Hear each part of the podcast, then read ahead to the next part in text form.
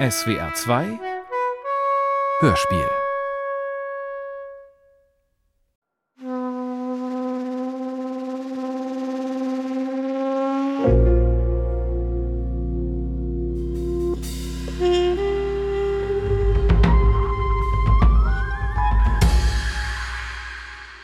Hunkerlers Geheimnis.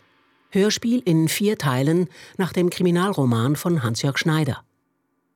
Dritter Teil Anarchie.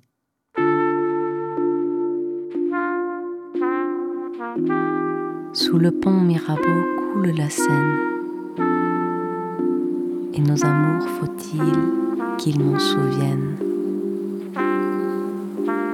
La joie venait toujours après la peine.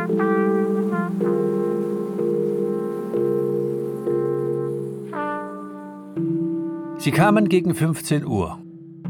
Kommissär François Bardet mit einem Beamten, den Hunkeler nicht kannte. Dickel, was soll dies, Kollege? Es wird jemand erschossen und Sie nehmen den Verdächtigen ins Haus und lassen nichts von sich hören. Ich war einmal Kollege, Kommissar Bardet. Ich bin es nicht mehr. Woher wissen Sie, dass er hier war? Ja, von einem Mann, der da am Bach da hinten wohnt. Äh, Er hat ihn gesehen und angerufen. Offenbar war Monsieur Moore unterwegs zu Ihnen. Sind Sie befreundet mit ihm, oder? Nein, nein. Oh, flüchtig bekannt. Ja, aber komm, er, er war bei Ihnen. Wo ist er jetzt? Ich weiß es nicht. Hier, da ist ein Ordre de Perquisition. Ein Durchsuchungsbefehl. Bon, äh, äh, allons-y, äh, hoppla, äh, machen wir uns an die Arbeit. Oui, Chef. Ich schaue mal oben. Hunkeler trat beiseite, um dem Beamten die Treppe nach oben freizugeben. Bitte sehr. Schauen Sie sich um. Aber er ist nicht da. Trinken Sie einen Schnaps? Äh, gern. Kommen Sie. Sie gingen in die Küche. Hunkeler holte aus dem Schrankboden eine Flasche mit altem Zwetschgenschnaps.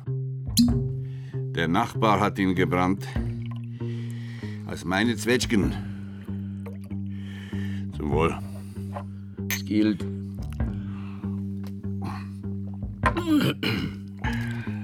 Immer noch Kettenraucher? Ja, echt, ja. Krieg das Ding nicht weg. Und Sie? Hin und wieder, aber es gibt Tage, da komme ich ohne aus. Ja, was tun Sie den ganzen Tag? Ich lese viel. Ich höre den Bienen zu. Ich habe eine Ziege. also, war mal. Äh, merci, merci. Und Sie? Nein, einer genügt. Übrigens, Moor ist es nicht gewesen. Schmeckt hervorragend. Bin übrigens auch dieser Meinung. Trotzdem ist er verdächtig. Wir müssen ihn befragen. Er war in einer psychiatrischen Anstalt. Er hat gesagt, er gehe in keine Anstalt mehr. Auch nicht in Untersuchungshaft. Er war ein guter Maler mit einigem Erfolg. In letzter Zeit ist er in Vergessenheit geraten. Das erträgt er schlecht. Tja, was wird? So wie es vielen Künstlern geht. Da haben wir es besser, gell? Ich habe gehört, Meyerhans sei mit der eigenen Flinte erschossen worden. War es ein Kampf? Ja, kann schon sehen, dass es ein Kampf war. Ein einziger Schuss, der die Halsschlagader traf. Nur wer da gekämpft hätte, wissen wir nicht.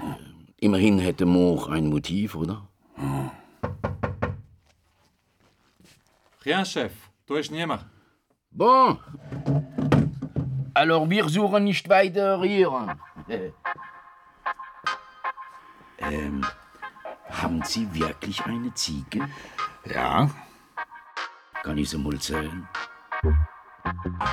Sie gingen zur Scheune hinüber. Hunkeler öffnete die Tür. Bardet leuchtete mit der Taschenlampe in den Dämmer hinein. Der Lichtstrahl traf auf den Verschlag hinten in der Ecke, wo der Kopf der Ziege zu sehen war.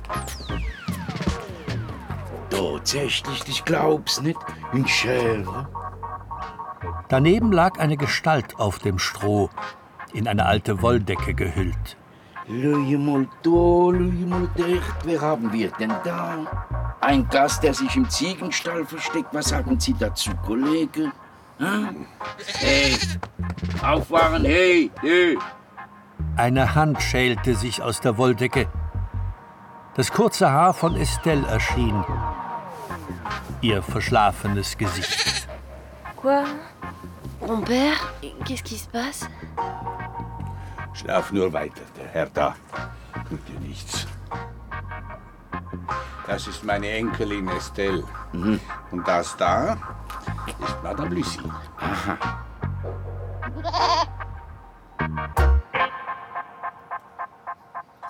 Am Abend ging Hunkeler mit einem Kessel zur Nachbarin in den Stall, um Milch für die Ziege zu holen. Wird Ihnen die Arbeit nie langweilig? Mais non, c'est ma vie. Was soll ich sonst tun? Mit dem Fee schlafe im Hüs, sonst würde ja der Stall leer stehen. Hm? Ihre Enkelin. Oh, sind Sie, jolie fille. Ja, schon. Aber sie hat ihren eigenen Kopf. Sie wollte unbedingt die junge Ziege haben. Einen eigenen Kopf. Den hat sie nicht gestohlen, den hätte sie vom Großvater. Apropos, haben Sie ihn gefunden? Wen? Der Mann, der schon einmal da war. Der mit dem roten Frock, Monsieur Moore. Nein. Ich weiß nicht einmal, ob er noch auf dem Hof ist. Sie haben nicht richtig gesucht, sonst hätten Sie einen Hund bei sich gehabt. Vermutlich versteckt er sich irgendwo im Heustall. Oder was meinen Sie? Ich weiß es nicht. Jedenfalls bin ich sicher, dass Herr Meyerhans nicht umgebracht hat. Sie müssen die Milch immer mit Wasser verdünnen. Schon bekommt's Fehldurchfall. Ja, das machen wir. Danke. Nicht, dass er meine, ich sei besonders wunderfitzig. Aber wir sehen alles. Wir weiß alles voneinander im Dorf. Manchmal ist es angenehm, manchmal nicht. Aber mir ist froh, wenn etwas passiert. Sonst wird es ja langweilig, n'est-ce pas? Bevor ich in den Stall ging, hat meine Nichte angerufen. Sie wohnt in Knörrein und sie meint, es sei der junge Krotzer gewesen. Der ist doch gegen alles. Der ist gegen die großen Traktoren, gegen den Mais, gegen die Jagd. Der habe dem Herrn Meyerhans die Flinte weggenommen und dabei habe sich ein Schuss gelöst. Si c'est vrai, das weiß meine Nichte nicht. Warum meldet sie es nicht der Polizei? Ne, das geht doch nicht. Je nemes mir mit der Rede im Dorf.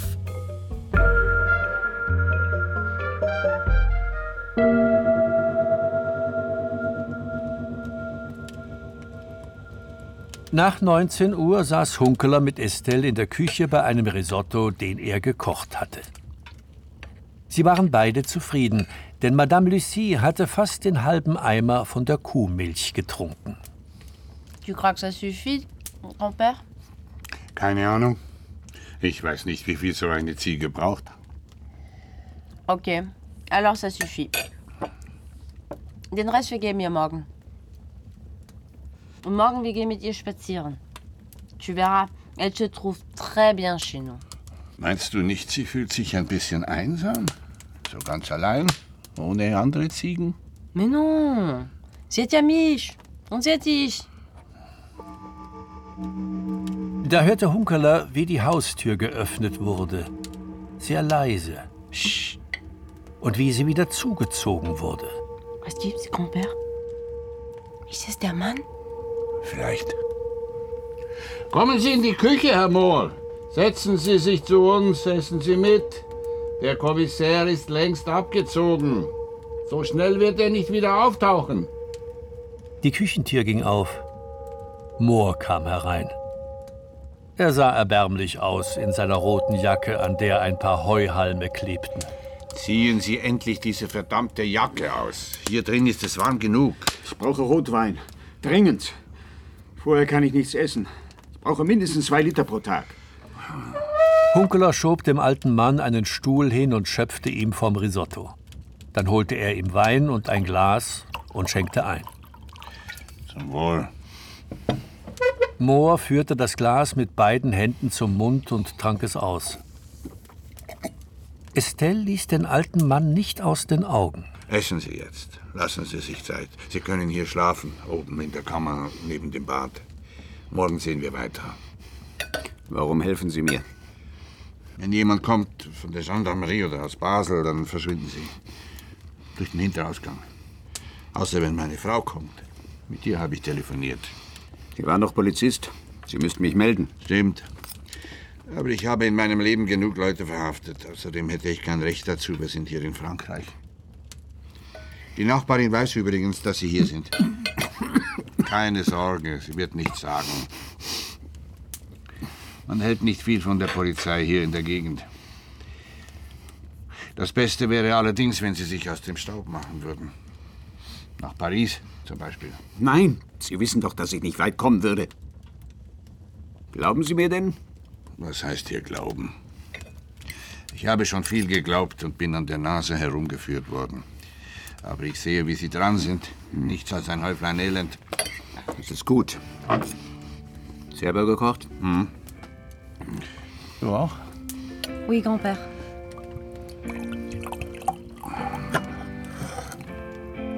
Santé. Das ist das Schlimmste, was einem Maler passieren kann. Dass er den eigenen Erfolg überlebt. Eigentlich hätte ich längst schon sterben müssen, lange bevor meine Frau starb. Aber das Herz will nicht aufhören zu schlagen. Schlägt und schlägt und zwingt mich zu leben und zu arbeiten. Auch wenn kein Hahn mehr nach mir kräht. Brauchen Sie ein Taschentuch, Monsieur? Meine letzten Bilder sind nicht schlechter als die früheren. Na, ich finde sie sogar besser. Weil sie fundamentale sind, nur noch aufs Wesentliche beschränkt. Aber meine Zeit war auf einmal vorbei. Plötzlich wollte niemand mehr ein Bild von mir haben. Öl auf Leinwand, wie altmodisch. Regenstimmung im Sundgau, wie belanglos. Eigentlich wollte ich mich mit meinen Bildern verbrennen. Aber im entscheidenden Moment hat mir der Mut gefehlt. Und das alles wollten Sie Meyerhans heimzahlen. Wie? Warum? Vielleicht haben Sie ihn gepackt, ihm die Flinte entrissen und ihn erschossen. Das könnte doch so gewesen sein. Oder nicht? Die Wahrheit ist, dass ich dem Kerl tatsächlich einen Kragen wollte. Dass ich ihn angeschrien habe, er sei ein übles Schwein. Und dass ich ihm einen Schlag auf die Flinte verpasst habe. Aber er war stärker als ich. Er hat die Flinte auf mich gerichtet und gebrüllt, ich solle sofort verschwinden, sonst würde er mir eine Ladung Blei in den Schädel jagen. Das waren seine Worte. Und ich bin in den Wald geflüchtet. Na, so war das.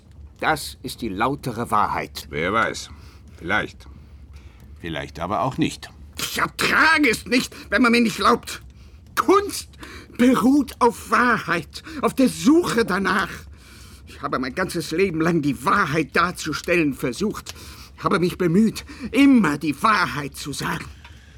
Ein Künstler, der lügt, ist kein Künstler mehr, sondern ein Schmirant. Bin ich ein Schmirant? Nein, ein Schmirant sind Sie nicht. Aber ziemlich betrunken. Wer ist das? Keine Angst, das ist meine Freundin. Reißen Sie sich jetzt bitte zusammen.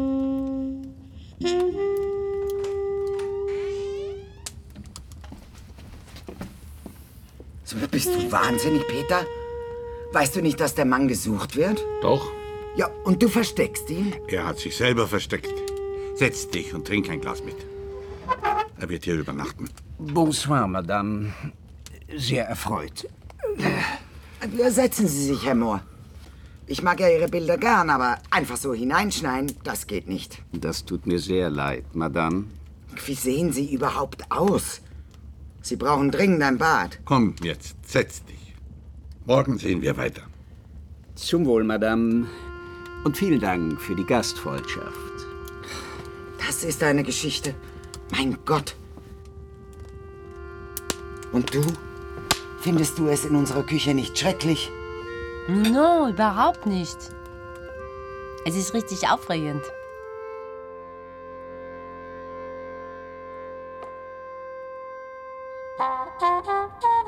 Um Mitternacht saß Hunkeler allein in der Küche und trank mehrere Gläser Wasser.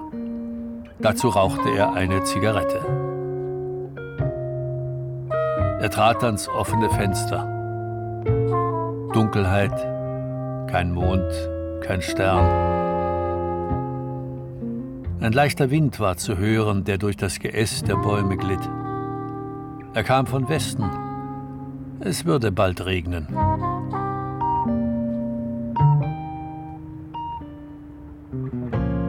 Les mains dans restons face à face.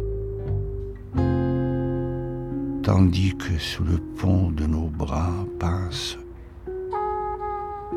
des éternels regards, l'onde s'y lasse. Vienne la nuit, sonne l'heure. Les jours s'en vont, je demeure.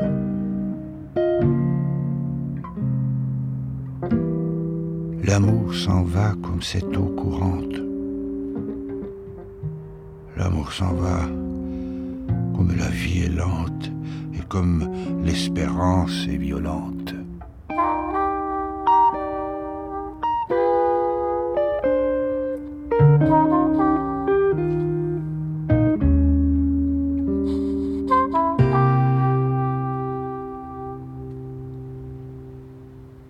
Hunkeler trat in den Gang und wählte Lüdis Privatnummer.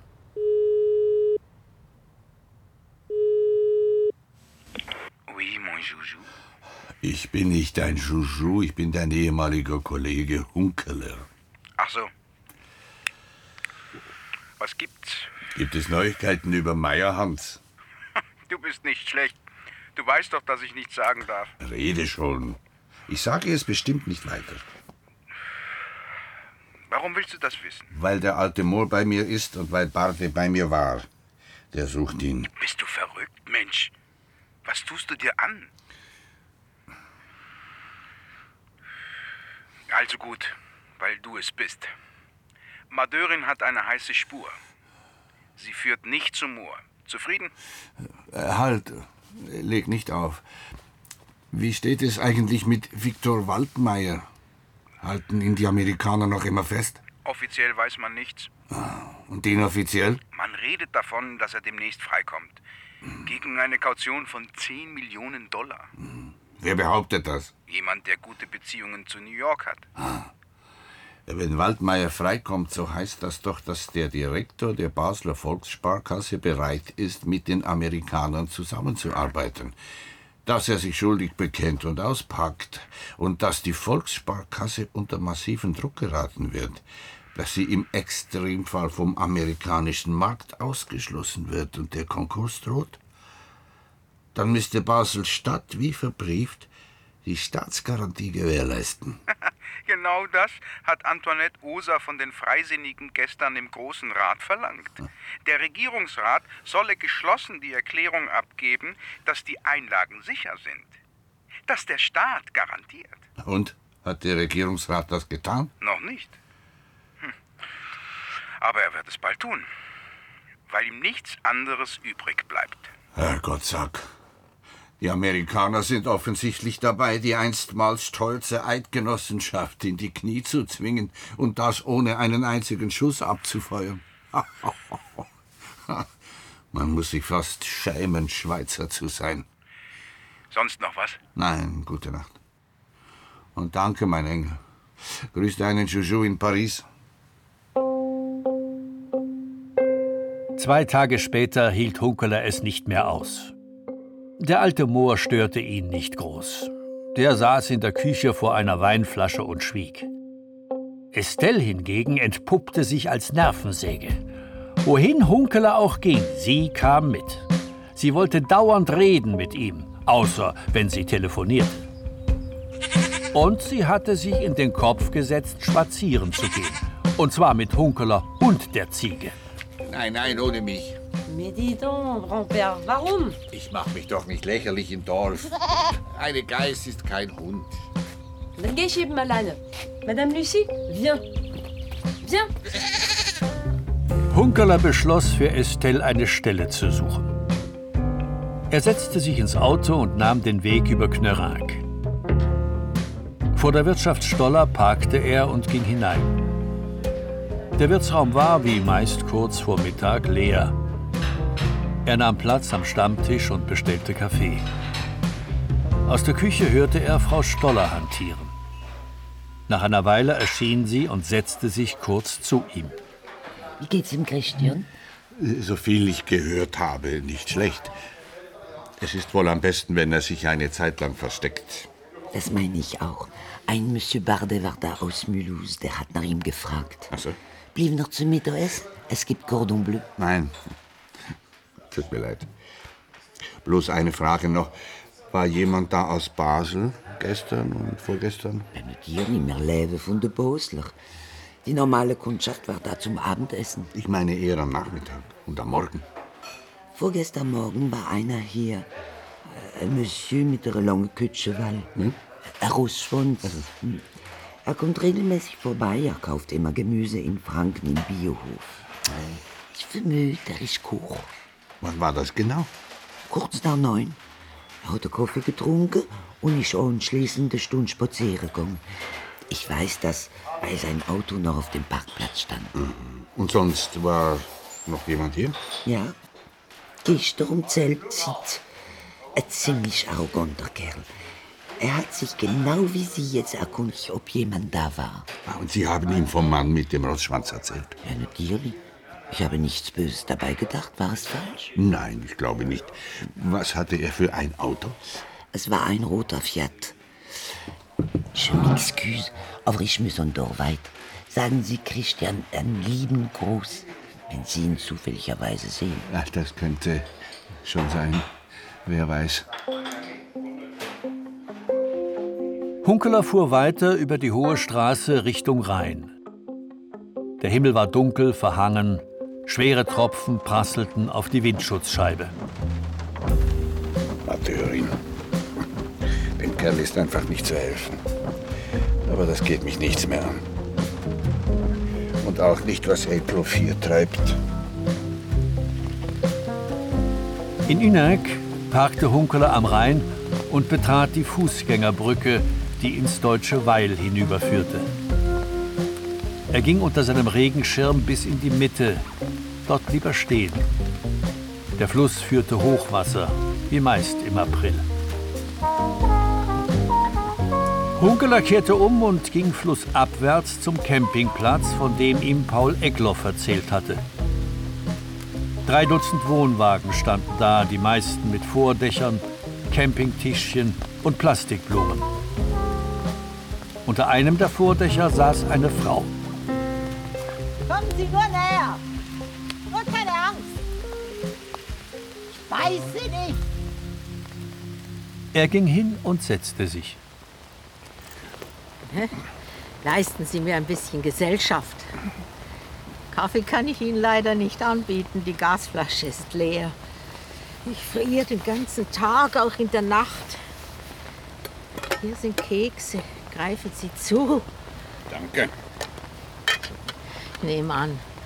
Meinen Namen wollen Sie nicht wissen. Das spielt doch keine Rolle. Ich verbringe hier meinen Lebensabend, falls es Sie interessiert.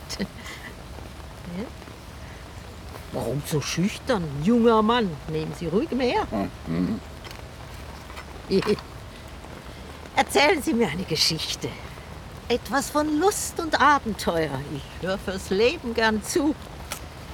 Aber bitte nichts als die lautere Wahrheit. Und kein Happy End. Happy Ends sind gelogen. Oder meinen Sie nicht? Von draußen auf dem Fluss war der Motor eines Schiffes zu hören, das sich rheinaufwärts schob. Etwas später klatschten die Wellen gegen das Ufer. Das ist ein Tanker. Vermutlich der Tristan unter holländischer Flagge. Der fährt bis nach Schweizer Halle hinauf. Dort wird er gelöscht. Früher kannte ich alle, die vorbeifuhren. Bin selber gefahren, 40 Jahre lang. Ich habe die Bäcker und Metzger gekannt, die am Kahn anlegten. Die Hafenkneipen. Auch die schönen Hafenmädchen. Ich war selber eins von ihnen. Ich nehme an, Sie kommen wegen Egloff. Wieso nehmen Sie das an? Weil er gestern Abend verhaftet worden ist. Da, wo er manchmal kocht, in der alten Grenze in Basel. Haben Sie das nicht gewusst? Nein. Helga Seiler, die Wirtin, war heute früh hier. Sie hat es mir erzählt, wegen Mordverdachts verhaftet. So etwas Dummes, als ob Paul einer Fliege etwas zuleide tun könnte. Helga hat aus Pauls Wagen ein paar Sachen geholt. Was zum Beispiel? Bücher, Schriften, solche Dinge. Ich verstehe nichts davon. Kurz danach ist tatsächlich Monsieur Wirz von der Gendarmerie Saint-Louis aufgetaucht mit zwei Männern, die ich nicht kannte. Sie haben Pauls Wagen durchsucht, anschließend versiegelt. Auch so eine Idiotie, als ob man die Tür nicht ohne weiteres aufbrechen könnte. Dort drüben steht der Wagen unter den Erlen. Der arme Kerl. Ich mag ihn, obschon er einen widerlichen Zopf hat. Richtig verfilzt. Da hat kein Kamm eine Chance. Ich glaube, den hat er seit zehn Jahren nicht mehr gewaschen. So ist er, der Paul. Er sagt, Anarchie sei heutzutage die einzige Chance, dass die Welt nicht kaputt geht. Er sagt, das sei der Grund, weshalb er keine Rechnungen bezahle, die von der Stadt oder vom Staat ausgestellt sind, weil er das System ablehnt. Das Nichtbezahlen des Systems, das die Welt kaputt macht, sagt er, sei die einzige Möglichkeit, das System selber kaputt zu machen. Aber ein Mörder ist er bestimmt nicht. Danke, Madame. Sie besuchen mich doch wieder, Monsieur. Aber gern. Sie haben mir sehr geholfen. Womit denn, Monsieur? Als Hunkeler den Campingplatz verließ, sah er drüben unter den Platanen ein rotes Auto stehen. Es kam ihm bekannt vor. Das Auto war so geparkt, dass es fast nicht zu sehen war. Es war ein Fiat und es trug ein Basler Nummernschild. Hunkeler zog den Schirm dicht über den Kopf und ging schnell weiter. Er duckte sich hinter einen Wohnwagen. Dann schaute er um die Ecke. Links, drei Wohnwagen weiter, sah er Madörin. Kaum erkennbar stand er unter einem Vordach, reglos den Blick auf die Erlen am Rheinufer gerichtet. In den Händen hatte er einen Feldstecher. Hunkeler zog sich zurück und ging zu seinem Auto. Als er über den Hauptplatz von Ünerk rollte, atmete er auf. Nach der Grenze fädelte er sich ein in den Ringverkehr, der nur stockend vorankam. Bei der Burgfelder Straße bog er rechts ab und parkte. Hier stand die Wirtschaft zur alten Grenze. Heute war Ruhetag, wie auf einem Schild zu lesen war. Weil drinnen Licht brannte, ging er trotzdem hinein. Die Wirtschaft war leer. Nur Helga Seiler saß am Stammtisch. Bist du auch von diesem Verein? Spinnt ihr eigentlich alle? Warum? Ist die Polizei hier? Da hinten sind sie im Büro. Sie durchsuchen alles und ich selber darf nicht mal mehr hinein. Ah, gut. Dann bring mir doch bitte ein Glas Weißen. Unter Brot und Käse. Mir ist nicht nach Späßen. Ich spaße nicht. Ich habe Hunger und ich will mit dir essen. Aber vorher kann ich gerne mal zum Rechten sehen. Hunkeler ging nach hinten in den Gang. Dort stand Polizeimann Schaub vor einer Tür. Sie hier, Herr Kommissar? Ich habe gemeint, Sie seien in Rente. Bin ich auch. Ich bin rein zufällig hier. Und ich frage nicht, ob ihr alle vom Affen gebissen seid. Sagen Sie das nicht, Herr Kommissar. Es gibt Indizien, die den Koch dieses Lokal schwer belasten. Möglicherweise ist das hier ein konspiratives Nest. Das meint jedenfalls Madörin. Wir tun nur unsere Pflicht. Was für Indizien? Der Koch, Paul Eckloff, ist gestern in Knörrein gesichtet worden. Und zwar zur Zeit, als Philipp Meyerhans ermordet wurde. Was reden Sie für Unsinn? Es ist überhaupt nicht klar, ob es Mord war oder Totschlag oder ein Unfall. Es gibt weitere Indizien. Zum Beispiel? Die Schriften, die Eckloff geschrieben hat. Er ruft zum gewaltsamen Widerstand gegen die Banken auf. So einer ist eine Gefahr für die Gesellschaft. Na gut, Polizist Schaub, danke für die Meldung. Tun Sie Ihren Dienst weiter. Jawohl, Herr Kommissar. Hunkeler ging in den Wirtsraum zurück, setzte sich zu Helga und brach ein Stück vom Baguette ab. Herrlich. Ein Baguette hat ein Leben von einem halben Tag. So lange bleibt es knusprig. Danach ist es Schweinefutter. Zum Wohlsein. Zum Wohl. Wie war das mit Egloff und Nörang? Hm. Er wollte vorgestern am Morgen im Biohof in Franken Gemüse holen. Er hat mein Auto genommen. Und im Biohof war niemand zu Hause, also ist er wieder zurückgefahren und hat in Knörrang Kaffee getrunken. Anschließend ist er anscheinend noch ein bisschen spazieren gegangen. Das ist alles. Mhm. Was ist mit diesen Schriften? Egloff hat in einer Zeitschrift in Deutschland einige Artikel veröffentlicht. Er hat sie mir zu lesen gegeben. Eine schöne Theorie zur Rettung der Welt, aber kein Aufruf zur Gewalt. Aha, vielleicht ist er doch zur Praxis geschritten. Hm. Meyerhans war ein wichtiger Banker und Banker sind für Anarchisten der Inbegriff des Bösen. Ach was. Das ist eine kleine Gruppe versprengter Idealisten. Übrigens, wollte ich dich fragen, ob du vielleicht Arbeit für meine Enkelin hast. Sie ist 18-jährig und aufgeweckt. Sie hat Erfahrung im Service. Naja, das kann schon sein. Du, wenn dieser Albtraum hier vorbei ist. Ich müsste sie mir mal ansehen. Da ging die Tür auf und herein kam Madörin. Er trat an den Stammtisch und stellte sich in Positur. Onkel, was tust du hier? Essen, wie du siehst. Leider ist fast nichts mehr übrig, sonst würde ich dich gerne einladen. Unbefugtes Betreten eines abgesperrten Raumes, Behinderung der kriminaltechnischen Abteilung bei der Arbeit, Einmischung in ein laufendes Verfahren. Willst du noch mehr hören? Stimmt nicht. Die Türe war nicht zugesperrt und ich mische mich nicht ein. Warum bist du denn hier? Aus rein privaten Gründen. Ich suche eine Stelle für meine Enkelin. Seit wann hast du eine Enkelin? Seit gut 18 Jahren. Sie wird hier im Service arbeiten. Stimmt. Ich stelle sie ein. Ja. Setz dich. Komm. Und ruh dich ein bisschen aus. Wir sind doch alte Kollegen und meist haben wir gut zusammengearbeitet. Oder nicht? Darf ich Ihnen einen Kaffee bringen? Oh, meinetwegen. Wie geht's? Wie laufen die Geschäfte? Ich weiß nicht, was mit dir los ist, Kollege. Warum lernst du es nie? Du könntest es doch schön haben. In deinem Haus, im Elsass. Du hast es dir verdient. Stattdessen kümmerst du dich dauernd um Dinge, die dich nichts angehen. Du weißt doch, dass das nicht gestattet ist. Ich habe viel von dir gelernt. Und im Grunde mag ich dich immer noch gern. Aber man muss auch einmal loslassen können. Ich frage mich, warum du das nicht kannst. So, bitteschön. Es liegt eine Meldung der Gendarmerie Saint-Louis vor, dass du dich heute Mittag auf dem Campingplatz von Hünang herumgetrieben hast. Beim Wohnwagen von Egloff. Ach so? Ja, dann wird es wohl so gewesen sein.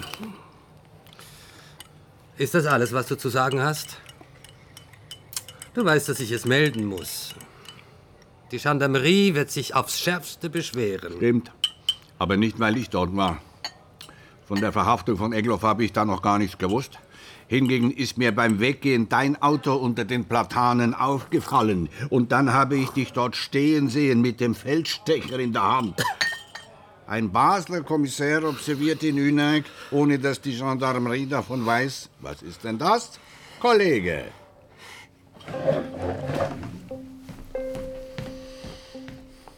Das geht ja zu und her. Schlimmer als im Kindergarten. Der kann mich mal. 1 zu 0 für mich. Hunkeler fuhr zu seiner Wohnung in der mittleren Straße und parkte. Er beschloss, dem Flohmarkt auf dem Petersplatz einen Besuch abzustatten. Der Regen hatte aufgehört, der Asphalt glänzte im Sonnenlicht. Der Markt war noch in vollem Gange. Marktstand an Marktstand im Geviert. Alte Kleider, Babysachen, Schellackplatten. Der Duft von Käsekuchen, Bratwürsten, gebrannten Mandeln. An der Ecke zum Universitätseingang stand ein Kastenwagen mit Elsässernummer, dessen eine Seite als Verkaufsfläche heruntergeklappt war. Darauf waren alte Musikdosen und Nippsachen ausgestellt. Vor dem Wagen saß ein Mann und trank Tee aus einer kleinen Tasse. Hunkeler starrte ihn an. Monsieur, was ist los? Was schauen Sie so? Vous êtes la police peut-être? Nein, aber ich habe eine Frage. Woher kommen Sie? Aus Marokko, warum? Kennen wir uns? Nein, nein. Ich frage mich, woher Sie all diese schönen Sachen haben. Wo haben Sie so gut Deutsch gelernt? Ich habe in Berlin gelebt eine Zeit. äh, Ja, aber jetzt bin ich im Elsass. Aber was geht Sie das eigentlich an? Hunkeler nahm eine der Musikdosen in die Hand. Sehr schön ist die. Was spielt sie für eine Melodie?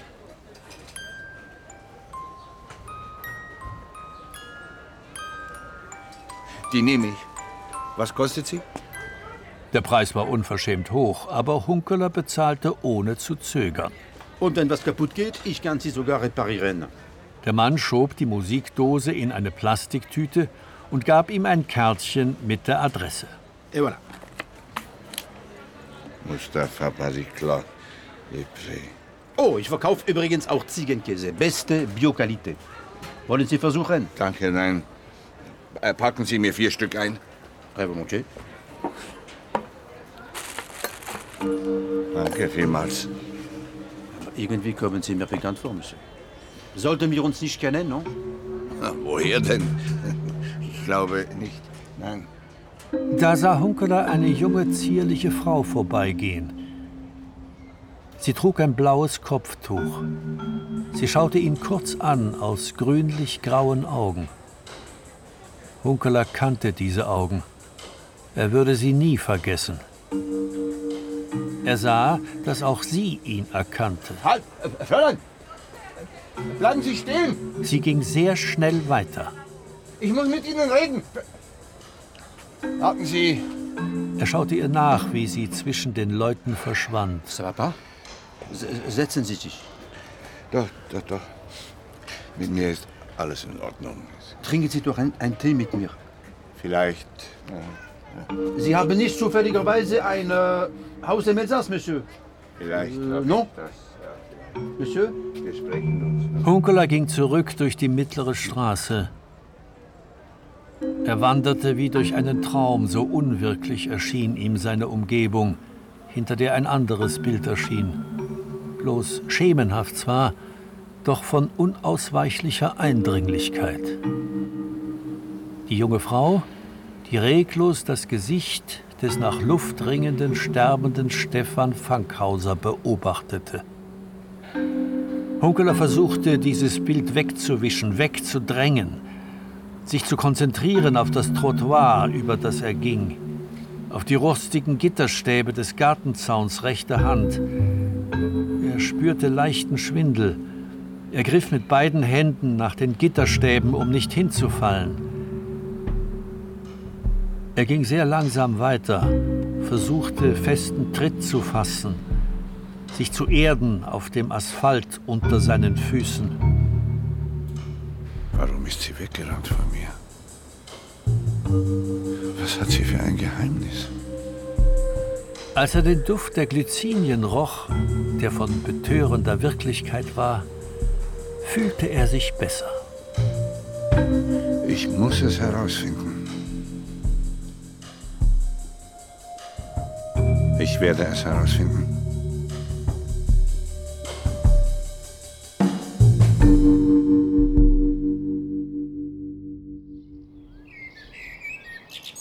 Am Abend parkte Hunkeler vor seinem Haus im Elsass. Von Estelle war nichts zu sehen, auch vom Maler Mohr nicht. Auf dem Küchentisch lag ein Zettel. Bin bei einer Freundin. Gruß und Kuss von Estelle. Hm. Er trat vor das Haus und ging in den Garten. Die Nachbarin rief ihn zu sich in den Stall. Meine Nichte in Knörenk hat angerufen. Der junge Krotzer hat sich aufhängen wollen. Was? O Fanke, auf dem Spicher. Seine Mutter hat gemerkt, dass etwas nicht stimmte. Mhm. Und sie ist nachschauen gegangen. Er hatte schon den Strick um den Hals. So ein junger Mann, so etwas Schlimmes. Muss man da nicht etwas unternehmen? Wie alt ist er, dieser Krotzer? Er heißt René. Er ist noch keine 18 Jahre alt. Dann fällt er unter das Jugendstrafrecht. Das ist, soviel ich weiß, auch in Frankreich so. Er soll sich stellen. Das will er partout nicht. Er sagt, dass er nicht schuld ist, dass ich bei diesem Monsieur-là, le Chasseur, Na ja, Hans, oui, einen Schuss gelöst habe. das soll er der Polizei erzählen. Sie wird es untersuchen. Wenn er nicht den Mut hat, sich zu stellen, soll seine Mutter anrufen. Unbedingt. Möglichst bald. Sie sind doch Polizist. Können Sie nicht helfen? Nein, ich muss mich da heraushalten. Sonst komme ich in Schwierigkeiten. Wegen Monsieur Moore? Ja, auch wegen Monsieur Moore. Bon, ich werde seiner Mutter ausrichten lassen, dass er anrufen soll. Als Hunkeler den Stall der Nachbarin verließ, stand drüben vor seinem Haus ein Lieferwagen mit Elsässer Nummer. Er erkannte ihn sofort. Aus der Scheune drang Männergeschrei. Hunkeler überquerte die Straße und betrat die Scheune, um nachzuschauen. Mustafa Barikla saß am Boden an ein altes Ölfass gelehnt. Er hielt sich den Kopf, der blutete. Daneben stand Mohr, eine Dachlatte in der Hand. Seid ihr wahnsinnig? Ihr wurdet vergessen, der Tête, Salon! Wer sucht denn hier? verrückt geworden. Es ist ein Verbrecher! Er hat ja drin nichts zu suchen! Hört mich auf, Robert!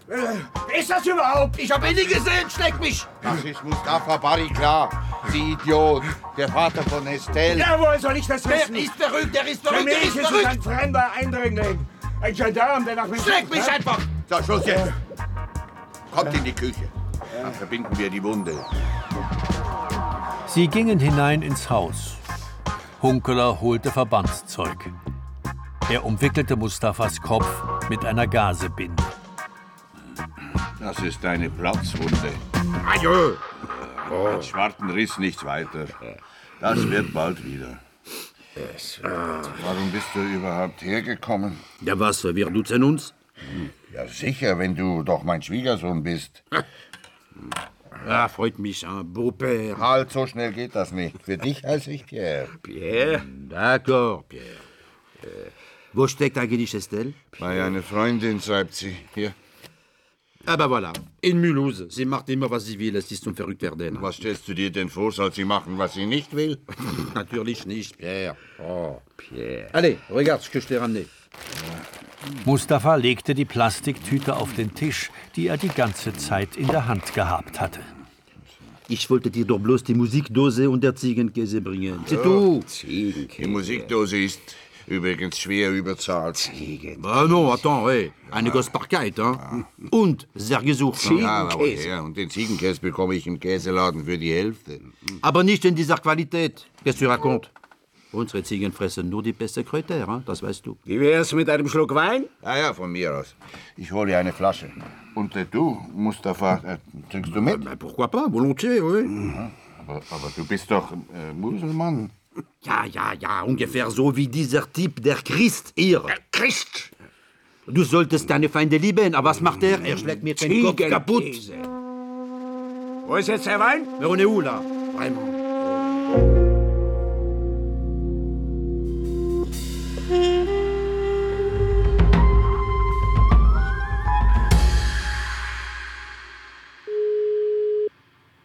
Kurz vor Mitternacht rief Hunkeler Hedwig an.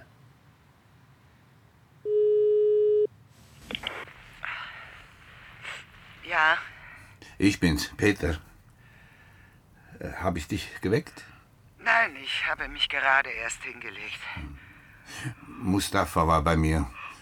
Oh, ich weiß, Woher weißt du das? weil Isabelle angerufen hat. Sie hat mir alles erzählt. Warum sagt man mir nichts? Jetzt sag ich es dir doch. Dieser Moor, der scheint ja ein Schläger zu sein. Richtig gemeingefährlich. Wie lange bleibt er eigentlich noch? Nicht mehr lange. Er hat sich bloß verteidigen wollen. Also dann, schlaf gut. Oh, Moment. Leg noch nicht auf. Isabelle hat uns eingeladen. Wie eingeladen. In ihr Haus in den Vogesen. Hallo? Bist du noch da? Ja, aber warum hat sie uns eingeladen? Du bist doch der unmöglichste Kerl, den ich kenne. Freust du dich nicht? Es geht so. Erst lässt sie jahrelang nichts von sich hören, dann lädt sie uns plötzlich ein. Du bist wirklich komisch. Mit Estelle und Mustafa kommst du doch aus, oder nicht? Ja, schon. Wann soll das stattfinden? Nach Ostern, Anfang Mai. Ah, meinetwegen. Das dauert noch. Also ist das abgemacht. Ich hab gesagt, meinetwegen. Das wird schön. Dann sind wir alle zusammen. Gut. Schlaf schön, Peter.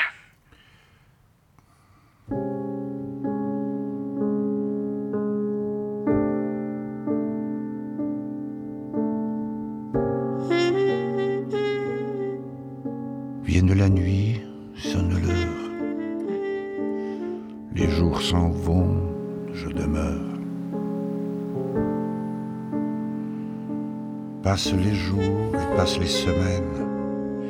Ni temps passé, ni les amours reviennent.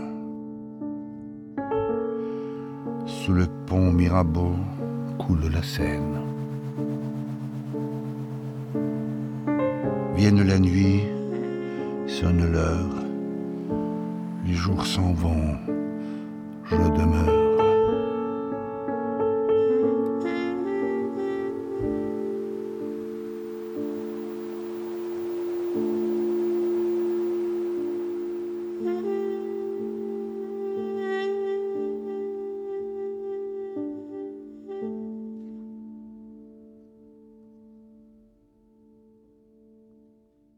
Hunkerlers Geheimnis. Hörspiel in vier Teilen nach dem Kriminalroman von Hans-Jörg Schneider. Dritter Teil. Mit Urli Jacki als Kommissär Hunkerler, Charlotte Schwab als Hedwig, Marie Bonne als Estelle und Peter Kneer als Erzähler. In weiteren Rollen Jean-Pierre Schlag, Huguette Dreikhaus, Ulo von Peinen, Raphael Klamer, Lisbeth Felder, Carina Braunschmidt, Ernst Siegrist, Jean-Christophe Nigon, Kathi Bernecker, Fabian Müller und Patrick Schröder. Hörspielbearbeitung Helmut Peschiner. Musik Martin Betzoler. Technik Basil Kneubühler. Dramaturgie und Regie Reto Ott. Produktion SRF Schweizer Radio und Fernsehen mit dem Südwestrundfunk 2016. Redaktion Uta Maria Heim